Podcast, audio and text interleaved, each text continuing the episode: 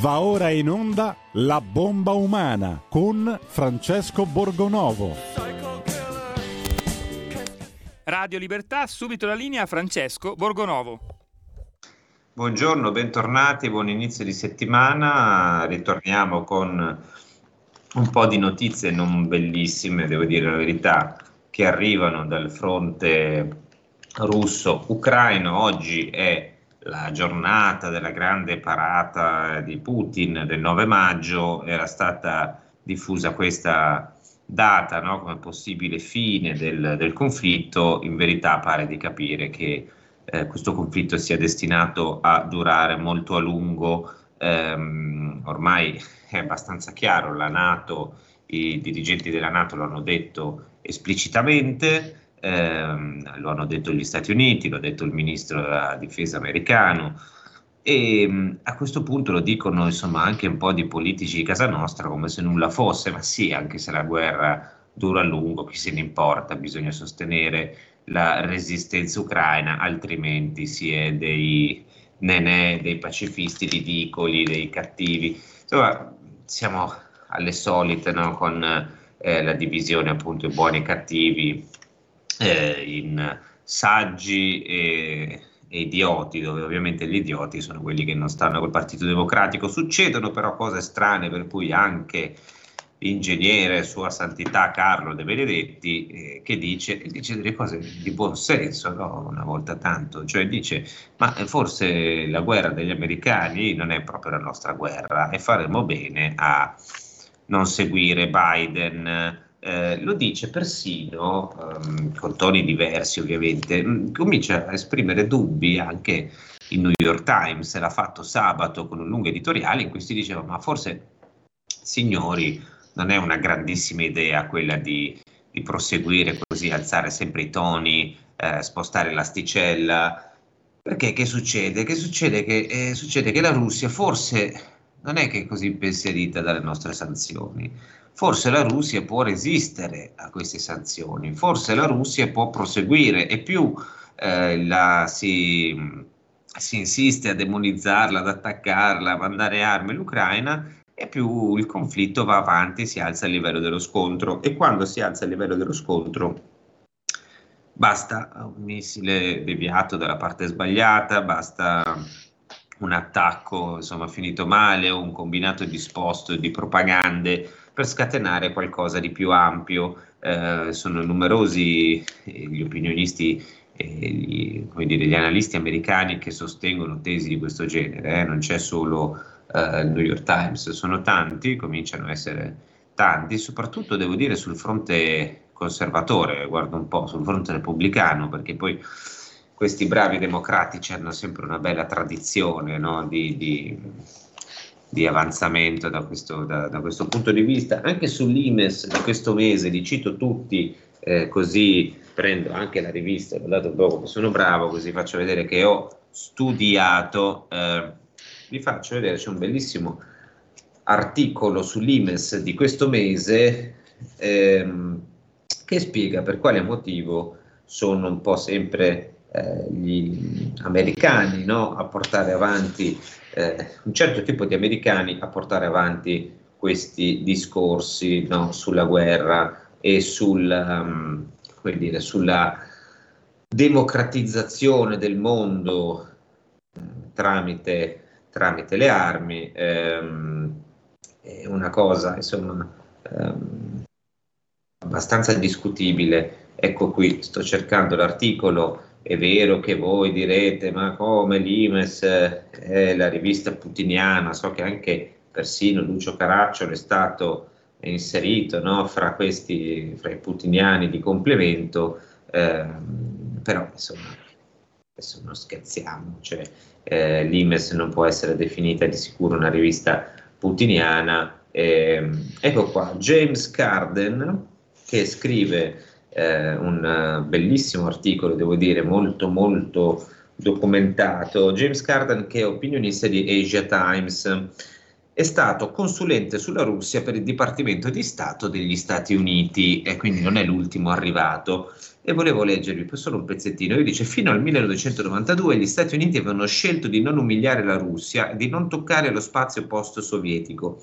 Il brusco, il brusco cambio di rotta di Clinton ha gettato le basi per l'attuale crisi tra Mosca e l'Occidente. Parte di quella classe dirigente governa ancora.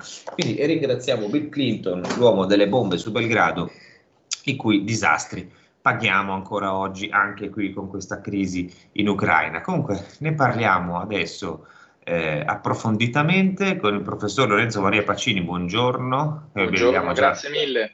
In collegamento, che è un esperto di questioni geopolitiche, in particolare insomma eh, russe e diciamo così euroasiatiche, anche se il termine ormai eh, da queste, dalle nostre parti diciamo un po' osteggiato, non, non si può essere solo euroatlantici, eh, caro Lorenzo, non si può essere euroasiatici.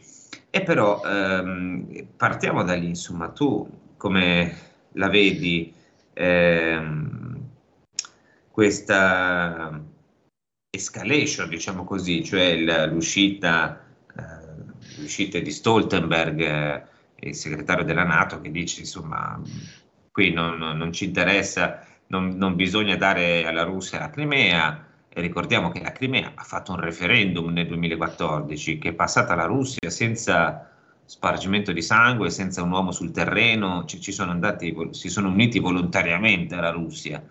E adesso salta fuori il segretario della NATO a dire no, non bisogna dare la Crimea a, ai russi, bisogna continuare. Prima gli Stati Uniti avevano detto, nella persona di, del ministro della difesa, che bisogna far, insomma, mettere in ginocchio la Russia. Ecco, come leggi questa escalation? Anzitutto ringrazio Francesco Borgonovo e tutti gli amici di Radio Libertà per l'invito. Ma il primo dato importante da considerare io credo sia di carattere metodologico, e lo dico da appunto professore di filosofia politica e di geopolitica.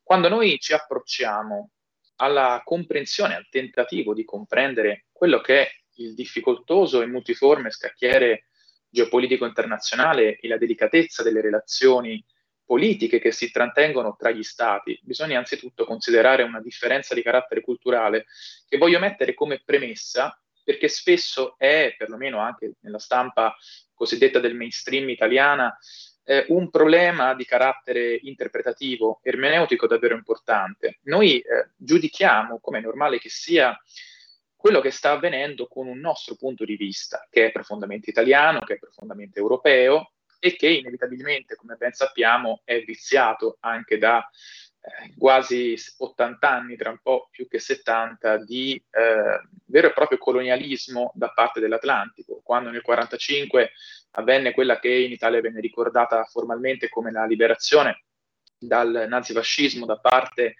dei cosiddetti alleati americani ed inglesi, si instaurò di fatto una vera e propria colonizzazione americana. Questo dobbiamo tenere presente, perché è chiaro che laddove vi è una ingerenza di carattere politico, oltre che militare, si ha una trasformazione della cultura.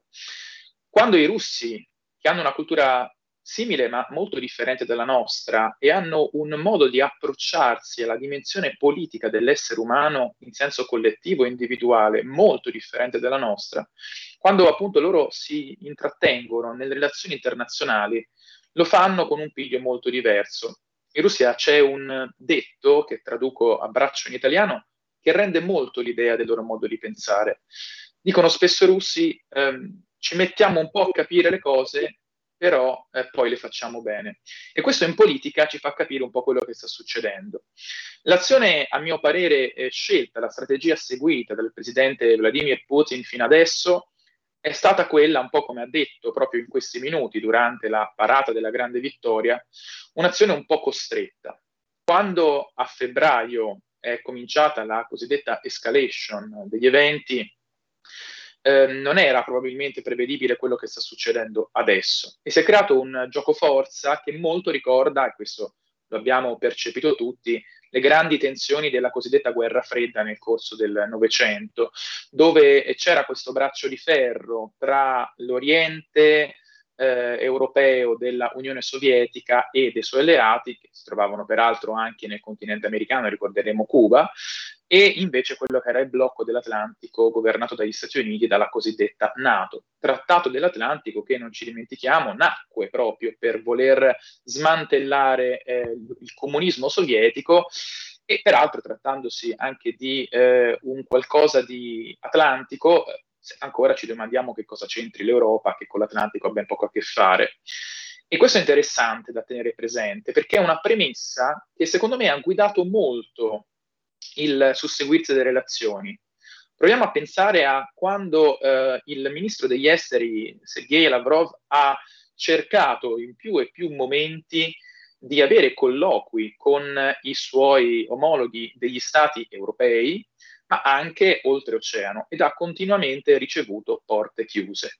Le unici, gli unici eh, incontri che sono stati significativi ed effettivamente accettati sono stati quelli medio orientali, estremo orientali, e con il eh, sultano cosiddetto Erdogan. Sì, Turchia. Con la Turchia, con, con la Cina, che sono quelli che continuano a, a mantenere un dialogo con la Russia, e peraltro stanno creando un fronte... Eh, piuttosto impressionante, piuttosto eh, sì. Perché poi se andiamo a vedere il, uno dei capolavori di Biden è stato quello come un persiano, no? È riuscito a unire le varie città greche, eh, pensiamo all'India, che non è che storicamente sia proprio schierata sulle posizioni della Cina, anzi, anzi. Sono, tende- sono sempre stati tendenzialmente legati agli Stati Uniti, commercialmente diciamo, anche se covano un po' di direi un po' anche vagamente giustificato risentimento anti-occidentale. Ehm, qual è il punto però? Noi abbiamo, eh, dicevi giustamente, insomma, trattano gli altri, noi abbiamo qualche spiraglio di dialogo ancora con Mosca, perché io leggo il New York Times, il New York Times eh, che insomma pubblica interventi di vario genere, di varia, di varia natura, quindi non è che abbia preso una linea precisa, diciamo, a favore della trattativa, però eh, dice è stata fatta una trattativa molto difficile su Azovstal, avete presente la famosa fonderia in cui erano rinchiusi i combattenti del battaglione Azov, eh, per far uscire i civili. Allora, se si riesce a trattare su queste singole cose, che sono insomma abbastanza complicate, ecco, magari qualche piccola speranza di riuscire a discutere anche di qualcosa di più largo c'è, oppure no? Ci si augura di sì. Eh, io personalmente interpreto tutta la prima fase, diciamo i primi eh, cinquanta giorni dell'operazione speciale militare, come un tentativo di ritrovare uno spazio diplomatico di afflato internazionale che permettesse di intrattenere delle relazioni il più possibile oggettive, tant'è che la Russia ha sempre proposto, questo va riconosciuto a onor del vero, eh, di avere colloqui in uno spazio eh, estero, alla presenza anche di altri rappresentanti di ambo, potremmo dire, di schieramenti, anche se ancora lo schieramento non è del tutto definito. Peraltro molto si gioca nei prossimi giorni, quando ci sarà il quattordicesimo incontro dei BRICS, i grandi appunto di questo nuovo blocco economico a livello internazionale. La seconda fase, che è quella incominciata ormai da una, già una ventina di giorni, è invece una fase dove siamo passati da, come si dice, parlare a nuora finché suocera intenda, a invece uno scontro molto più diretto. Le eh, citazioni di Stoltenberg che poc'anzi, Francesco, tu eh, riportavi, sono di una gravità enorme, soprattutto perché manifestano una intenzione che dobbiamo leggere anche qui non semplicemente nell'apparenza di ciò che viene detto, ma sempre tra le righe. Chi si occupa di scienze politiche dovrebbe sapere, no, che eh, quando si fanno relazioni diplomatiche è più il non detto a valere che ciò che invece viene comunicato e fatto passare. Perché le relazioni sono un qualcosa eh, di cui il comunicato stampa o l'intervista rappresenta una piccolissima percentuale di quello che invece è il difficilissimo lavoro delle relazioni. La pace si fa con accordi, si fa con diplomazia, si fa con interessi che vengono messi su un tavolo, non semplicemente con le buone volontà. E nel momento in cui il segretario generale della NATO si pone in maniera così contraria nei confronti di tutto il blocco della Federazione Russa, chiaramente ha alzato l'asticella a un livello diverso.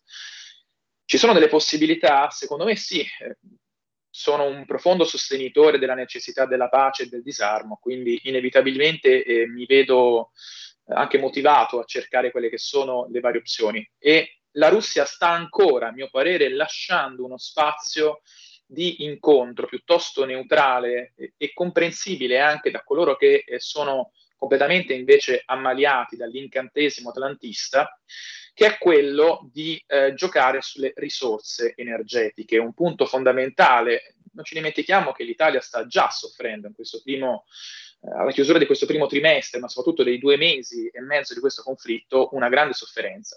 E questo avviene sia in Occidente, nell'Occidente atlantista, sia in Europa. L'Italia... Ecco, su, l'Italia... Questo tema, su questo tema, Lorenzo, torniamo fra un secondo, perché il Perfetto. tema centrale è quello delle risorse energetiche. Il tema da, sin dall'inizio si è detto andiamo lì a puntare, perché la Russia ha continuato poi tra l'altro a alimentare l'Ucraina dal punto di vista energetico, quindi era evidente che quello era un segnale per dire su questo noi possiamo trattare, state attenti che qua c'è uno spiraglio. Però ne parliamo subito dopo la brevissima pausa pubblicitaria, ci sono anche un paio di telefonate, un po' di WhatsApp, li leggiamo dopo, qualche secondo restate lì che torniamo subito. Scegli la Lega, dai forza alle tue battaglie. Nella dichiarazione dei redditi scrivi il codice D quarantatré. È semplice e non ti costa nulla. Il tuo sostegno vale due per mille. Messaggio autogestito Lega per Salvini Premier. Stai ascoltando Radio Libertà, la tua voce libera, senza filtri né censure, la tua radio. Da oggi la tua radio è ascoltabile anche con la televisione in digitale. Sul telecomando della televisione digitale o del tuo ricevitore digitale puoi scegliere se vedere la tivù o ascoltare la radio. Risintonizza i canali radio e troverai anche Radio Libertà, canale duecentocinquantadue. La tua radio. E la linea torna subito a Francesco Borgonovo. Francesco, se vuoi, abbiamo già un ascoltatore in linea. Allora, sentiamo la telefonata, buongiorno. Salve, buongiorno Catene Milano. Senta, lei ho sentito nominare il Clinton. Il Clinton ha fatto un, anche un altro disastro nel millenovecentonovantanove, che ha permesso che tutte le banche, specialmente quelle italiane, diventassero tutte speculative, rubando interessi a tutti gli italiani. Io faccio una domanda, mi ripeto come un pappagallo, ma le guerre chi è che le paga? Siamo noi italiani, tanto per incominciare? Ci hanno rubato l'interesse a tutti dal duemila in avanti, per cui credo che Clinton eh, con l'ONU, la NATO e il Fondo Mondiale Internazionale, a mio parere, hanno dimostrato di essere delle ag- ass- aggregazioni delinquenti. Chiaro, chiaro, chiaro, molto diretto, sì, Clinton è stato non il... È stato uno dei responsabili della, sospen- della cancellazione del Gross-Steagall Act, eh, era già iniziata prima, ma le nel duemila mi pare sono arrivate, sì, fine novantanove duemila è arrivata la sospensione e diciamo un salto in avanti verso la finanziarizzazione del mondo, diciamo così. E, beh sì, non è che appunto noi abbiamo grande amore per questo presidente, direi che lo scandalo Lewinsky è stata la cosa moralmente più apprezzabile, insomma, che, che ha fatto. Questo la dice lunga, non so se ci sono altre chiamate, sentiamone sì, un'altra. Ne avremmo ancora due, Francesco, poi le blocchiamo. Va bene, buongiorno. Sì, buongiorno Francesco, sono Luca da Colico. A me sorprende prima di tutto una cosa, che nella narrazione eh, del mainstream eh, la guerra civile ucraina che è iniziata, che c'era nel Donbass, che era iniziata diversi anni fa, è quasi scomparsa. I partiti che hanno sostenuto il governo attuale, che sono ultranazionalisti di estrema destra, così come battaglioneato, tutti bravi ragazzi, tutte brave persone, la parola neonazista bandita, però questo fa parte della propaganda. Io vorrei dire una cosa, e cioè che ho l'impressione che gli Stati Uniti, eh, in cui mi dispiace per la Russia, sono, i russi sono caduti in una trappola eh, orchestrata dagli Stati Uniti che li ha spinti a, a invadere l'Ucraina, vogliono far fare alla Russia la fine di Cuba. Cioè Cuba sta soffrendo delle sanzioni da cinquanta anni che non hanno nessun senso, perché Cuba non è più un pericolo per gli Stati Uniti da decenni, eppure è un sentimento di vendetta e poi perché c'è una parte dell'elettorato della Florida e esuli cubani che vogliono mantenere le sanzioni, e secondo me lo scopo degli Stati Uniti sarà di, di, di, di lasciare delle sanzioni per altri cinquanta anni alla Russia. Eh, questo è un tema questo. interessante. Allora, su questo, su questo sentiamo subito Lorenzo Maria Pacini, che ci sta aiutando un po' a sbrogliare le carte. Assolutamente. Assolutamente. E, e questa è un'ottima osservazione, dalla quale mi permetto di riprendere un dato anche qui molto importante da tenere presente, ovvero Cuba è una, era una dimensione molto diversa dalla Russia. La Russia è un popolo che ha una storia, è stato un impero per numerosi secoli, e questo fa del popolo russo li, la vera e propria incarnazione di un'identità, di uno spirito che invece non appartiene al popolo cubano. Ma c'è un altro dato interessante: la NATO ha chiaramente detto, e anche il segretario di Stato americano Blinken più volte, che l'intenzione non è quella di trovare una via diplomatica. Questo ricordiamocelo, le parole hanno un peso, specialmente quelle che vengono date alla stampa perché servono a muovere l'opinione pubblica, bensì quello di eliminare un problema. Allora, quando un segretario di Stato utilizza, per quanto siamo abituati da parte degli Stati Uniti, specialmente nella presidenza Biden, a vedere dei grandi scivoloni comunicativi, quando viene utilizzata un certo linguaggio, a livello internazionale, tra i palazzi di governo, viene letto co- in maniera molto ben precisa. Quindi, secondo me, sì, se eh, gli Stati Uniti si sono mossi nei confronti della Russia con la questione delle sanzioni, non era assolutamente per infliggere un danno alla Russia. La Russia, che, che se ne dica, ha una economia fortissima, tant'è che il rublo continua a crescere, superando anche tutti i record del passato, e l'economia interna sta fruttificando. E questo già la dice molto lunga, a differenza invece dei paesi che sono stati colpiti dalle sanzioni che come uno specchio sono state rilanciate contro di essi, come ad esempio l'Italia, che stanno soffrendo lo scotto di questa decisione imposta e poi successivamente ratificata. Quindi io credo che invece l'America abbia un'intenzione ben più precisa, ripeto, quella di eliminare un nemico. D'altronde questa inimicizia affonda in quasi ottanta anni fa eh, l'antipatia tra Occidente e Oriente. Eh, però il punto, Lorenzo, perdonami, è qui, perché questa è la cosa centrale, no? Del eh, eliminare un nemico. Eh, cioè, è ragionevole pensare che riescano a eliminare un nemico? Secondo me no, nel senso, mh, possiamo, allora, le sanzioni non funzionano, adesso propongono l'embargo al petrolio, e va bene, e lo facciano, nel, nel frattempo la Russia ha siglato quattro accordi con l'India per la fornitura di petrolio, questo è un esempio, no? Di quello del rivolgimento a est, diciamo, che potrebbe eh, scaturire da tutto questo ulteriore rivolgimento a est. E allora che si fa? Perché quello che stai dicendo tu mi fa pensare: battere il nemico, eh, si va avanti a combattere, e però questa roba coinvolge anche noi a un certo punto, noi, noi italiani. Non è che si può andare avanti per mesi o per anni eh, facendo così, finta che insomma abbiamo la, il Vietnam sulla porta di casa. Cioè, se, se hai il Vietnam vicino, eh, diventi la Cambogia. Ecco, questa è la, la, la situazione, no? Ora, la risposta, Francesco, è nella domanda. La drammaticità di questa situazione è un qualcosa che è una preparazione ben precedente a quello che stiamo vivendo. La politica si fa sulle lunghe distanze, questa è una delle primissime regole di quando si studia che cosa vuol dire fare politica, il che significa che c'è una programmazione molto precedente nel tempo. Gli Stati Uniti d'America hanno cominciato a manifestare la loro avversione nei confronti dell'attuale establishment politico e della direzione che esso aveva preso in Russia già con la infrazione degli accordi di Minsk. Perché che, dobbiamo ricordarcelo, l'Ucraina ha una dipendenza nei confronti degli Stati Uniti d'America che si è resa anche fattuale e palese agli occhi di tutto il mondo, anche dei grandi mass media. Lo stesso New York Times, che prima citavamo, lo ha dovuto necessariamente riportare a onor di cronaca, è quella che era un certo impegno negli armamenti, nella ricerca strategica, nelle basi militari, via dicendo, situato proprio in Ucraina, pagato con denaro americano e con l'addestramento, peraltro, di soldati eh, ucraini e americani insieme, che non va avanti da un paio di mesi, ma è un qualcosa che ha già ben dodici anni di preparazione.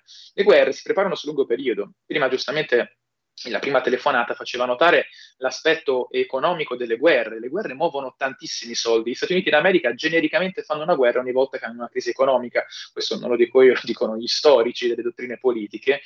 E il, se questa è l'impostazione, dobbiamo chiederci allora, quello che stiamo vedendo, se a noi ci fa sembrare che non vi sia l'apertura per una pace, che cosa significa? Dov'è che si vuole arrivare?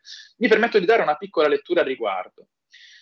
Gli Stati Uniti tendenzialmente non fanno mai accordi di pace. Guardiamo con onestà la storia della diplomazia. Questo significa che o ottengono il risultato che vogliono con la forza, oppure tendenzialmente scappano via da sconfitti.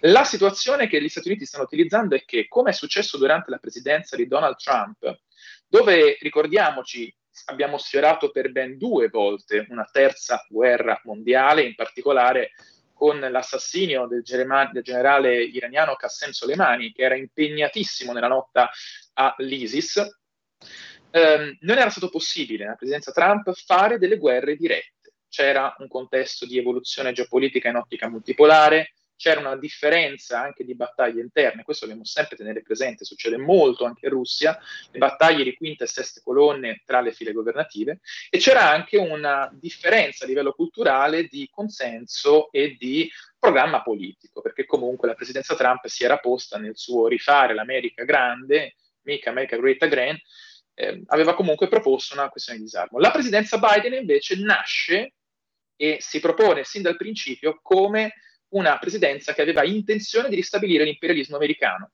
Questo che significa che sin dal primo momento c'è stata una strategia portata avanti per passi, secondo quella che era ovviamente l'ufficio di governo. Cosa siamo arrivati a vedere quando è scoppiata la guerra e cosa sta succedendo adesso? Che gli Stati Uniti si sono fatti forti della questione atlantica, del trattato della NATO, tant'è che sin da subito è stata la NATO a intervenire e anche a presentarsi a livello diplomatico nei confronti della Russia. E per fare questo stanno utilizzando i paesi che appartengono alla NATO e che come un vero e proprio fronte si trovano prossimi alla Russia. L'Italia, purtroppo ce lo dobbiamo ricordare, questo ci fa tremare in un certo senso, è a grande rischio a livello militare perché siamo la portaerei, il lanciamissili e il radar della NATO nel Mediterraneo. Ecco, questo non è, non è per niente una, una bella cosa da ricordare, specie in questo quadro. Arriva Però giustamente, altre... scusami, scusami Francesco, sì. un, un ultimo punto, dobbiamo renderci conto che questo ha veramente una programmazione sul lungo periodo che ci fa capire anche le male intenzioni, al di là della retorica e della demagogia politica, perché quando si instaurano centodiciotto basi, il radar più grande del mondo, in uno Stato che è stato colonizzato precedentemente, si sta facendo di quella nazione un fronte di guerra. Perché durante eh, i famosi lockdown di inizio pandemia Covid, l'Italia è stata fatta oggetto di sperimentazioni di postazioni radio, di trasferimenti di ingenti quantità di materiale bellico sul fronte orientale, tutte governate dalla NATO. Eh, allora vedre- eh, questo significa far parte di questa alleanza, diciamo, occidentale, che poi dopo insomma, eh, colloca in prima linea anche noi. Arrivano messaggi, alcuni anche critici.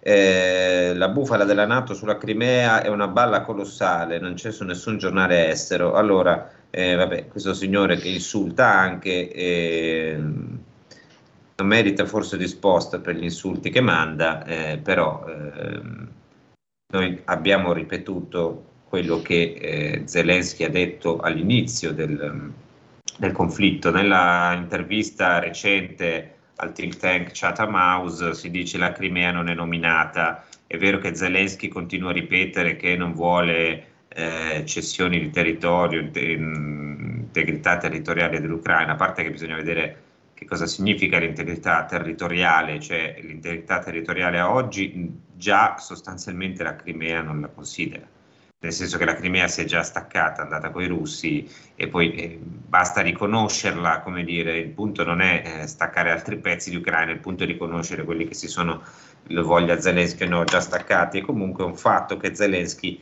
abbia cambiato posizione dall'inizio della, dall'inizio della guerra, eh, forse anche sostenuto insomma da un'escalation dei toni da parte della NATO e degli americani, quindi il signore che manda gli insulti se li può prendere, tenere e eh, insomma farci la colazione di domani mattina. Eh, c'è anche chi dice insomma che ha dato da dire sul professor Pacini, nobile allievo di Dugin, eh, ottimo, e dice perfetto, insomma questo è, come diceva quello, è un adulatore, eh, per cui eh, tanto meglio. eh, Nobile allievo di Dugin, mi sembra un ottimo complimento. Abbiamo un paio di telefonate ancora, buongiorno. Buongiorno, telefono da Como. Allora, io volevo fare due considerazioni allegandomi al radioascoltatore di prima. Eh, L'America non può far paragonare la Russia come, eh, come Cuba, perché la, la Russia, nonostante tutto, ha il settanta per cento della coltivazione del grano, praticamente eh, sfama quasi mezzo, più della metà del mondo, eh, ha altre risorse, altre risorse, petrolio e gas, quello lì. Se, se noi continuiamo a fare la, l'embargo, perché l'embargo non l'ha fatto la Russia, ce lo siamo imposto noi eh, di fare l'embargo, praticamente ci siamo tolti il pane di bocca, d'accordo che loro si sovvenzionano su quelle cose lì.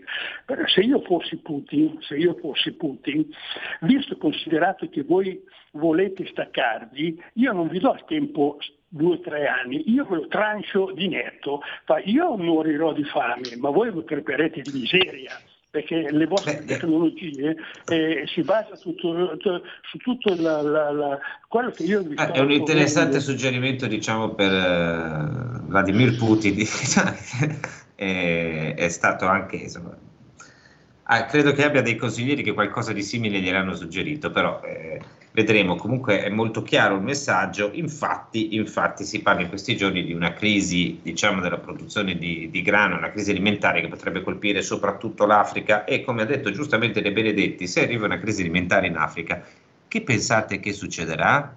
Dove andranno quelli colpiti dalla crisi? Eh beh, ovviamente arriveranno qui dalle nostre parti e ci, ci verrà detto che dobbiamo prenderli tutti perché appunto è colpa di Putin, bisogna essere umani, tutto, tutte le cose che sentivamo nel duemilasedici con la Siria. Abbiamo un'altra chiamata, buongiorno. Sì, pronto, io sono Fabrizio di Sabbio Chiese.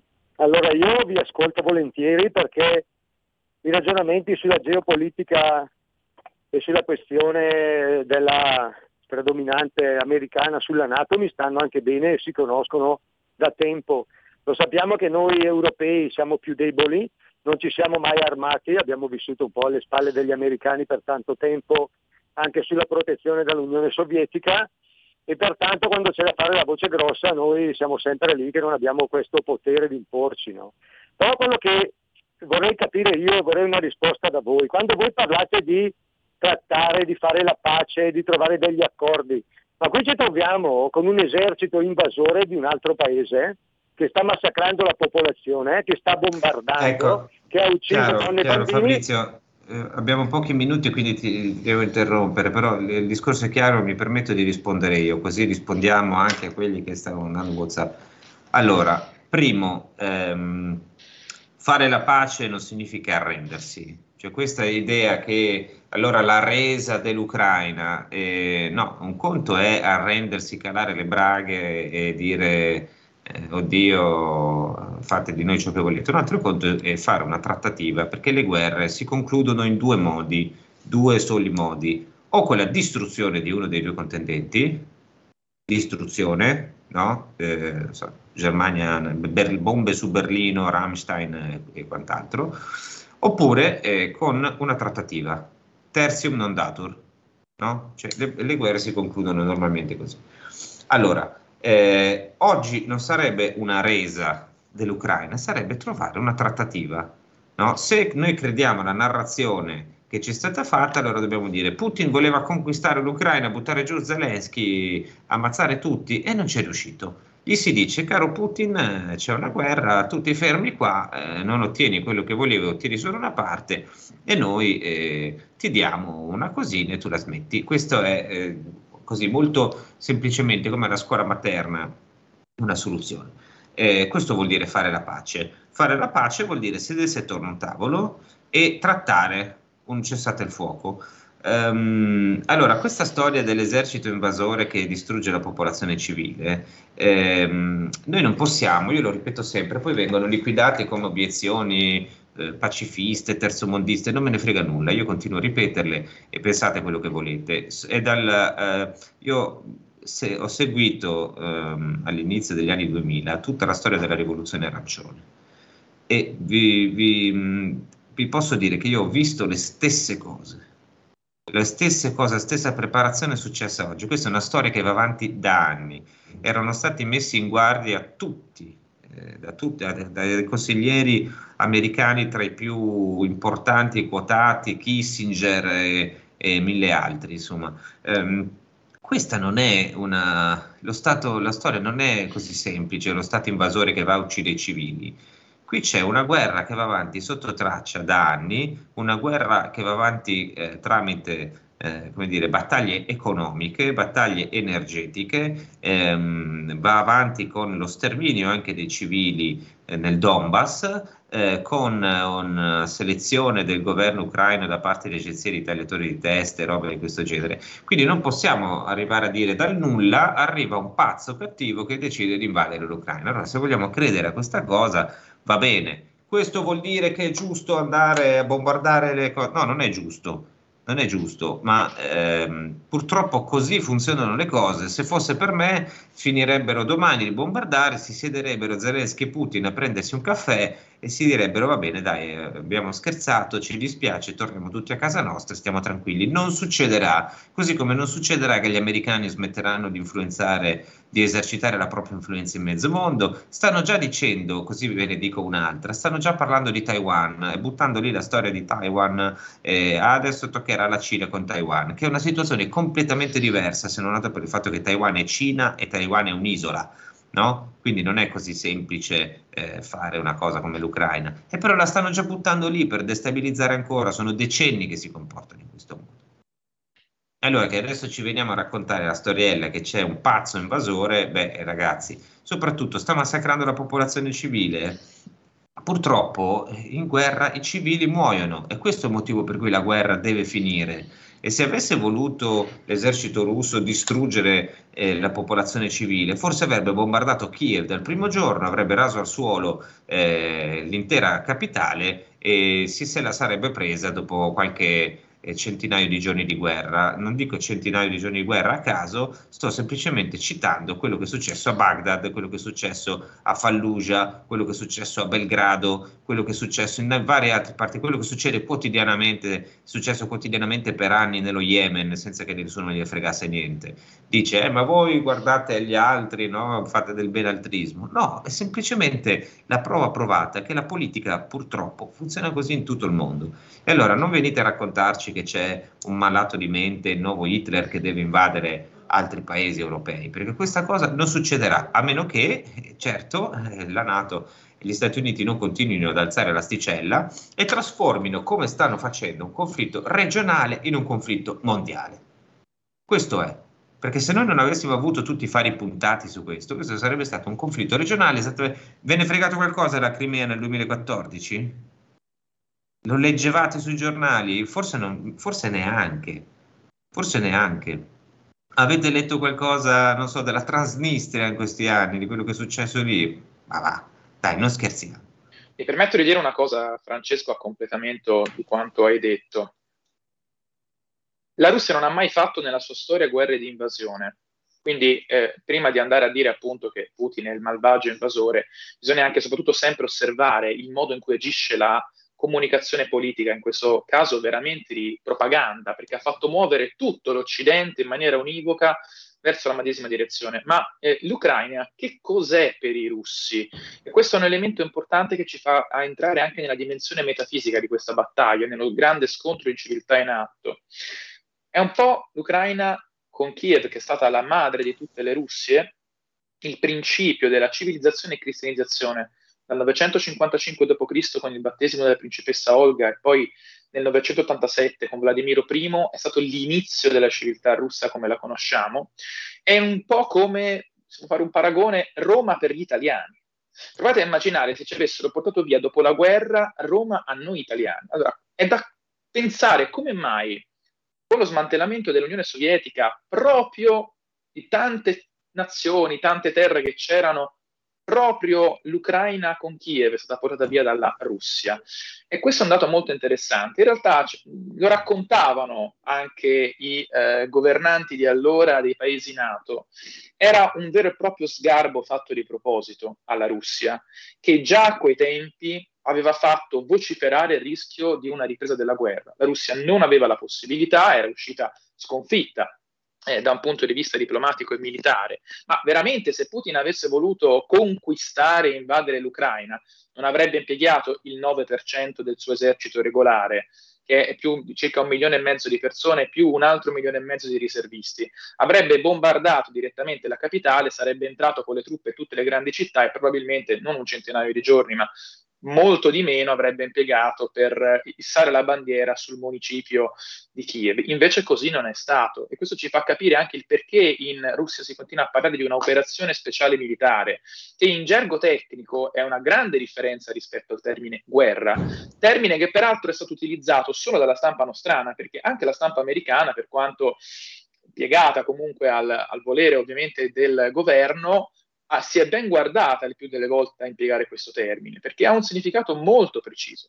Certo, questo sì, come abbiamo notato anche prima, la volontà è quella di estendere a una guerra totale, che è già totale da un punto di vista finanziario ed economico ed energetico, che sta diventando sempre di più totale anche sotto il profilo economico, perché le gravi sanzioni costringeranno che cosa? Non soltanto gli africani ad emigrare, in un'Africa dove peraltro la Cina è quindici anni che ha praticamente conquistato buona parte di tutti quanti gli impianti di risorse, sbaragliando il colonialismo francese e il colonialismo eh, spagnolo che ancora erano presenti, ma soprattutto Eh, ha eh, investito anche sulla questione energetica. E i paesi dell'Europa che cosa faranno nel momento in cui si troveranno completamente affamati? Un paese quando ha fame, è brutto dirlo così, ma almeno ci capiamo anche di fronte ai nostri ascoltatori, un paese quando ha fame dispera, e la paura e la disperazione sono uno strumento di governo vecchio quanto la nascita dell'uomo su questa terra, che sempre funziona,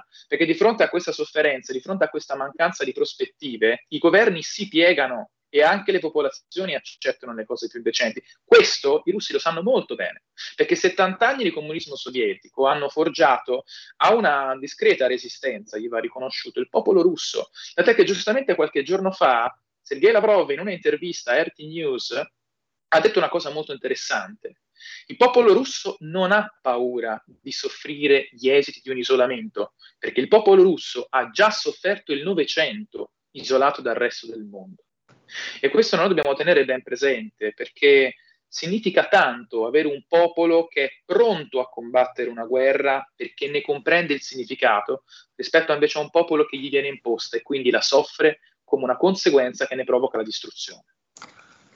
Allora, questa è un'analisi molto interessante, anche un po' inquietante, devo dire la verità, eh, ma l'abbiamo chiamato apposta il professor Pacini, di cui vi invito a seguire gli iscritti e eh, gli interventi, insomma non sono difficili da reperire sul web, basta che digitiate il suo nome, noi lo inviteremo ancora se avrà piacere di tornare con noi. Eh, io vi ringrazio, eh, devo dire che sono arrivati anche tanti messaggi di apprezzamento, io ho letto quelli contrari perché così insomma diamo una risposta a chi critica anche con dei toni insomma un po' così, un po' da Biden, diciamo in questa maniera.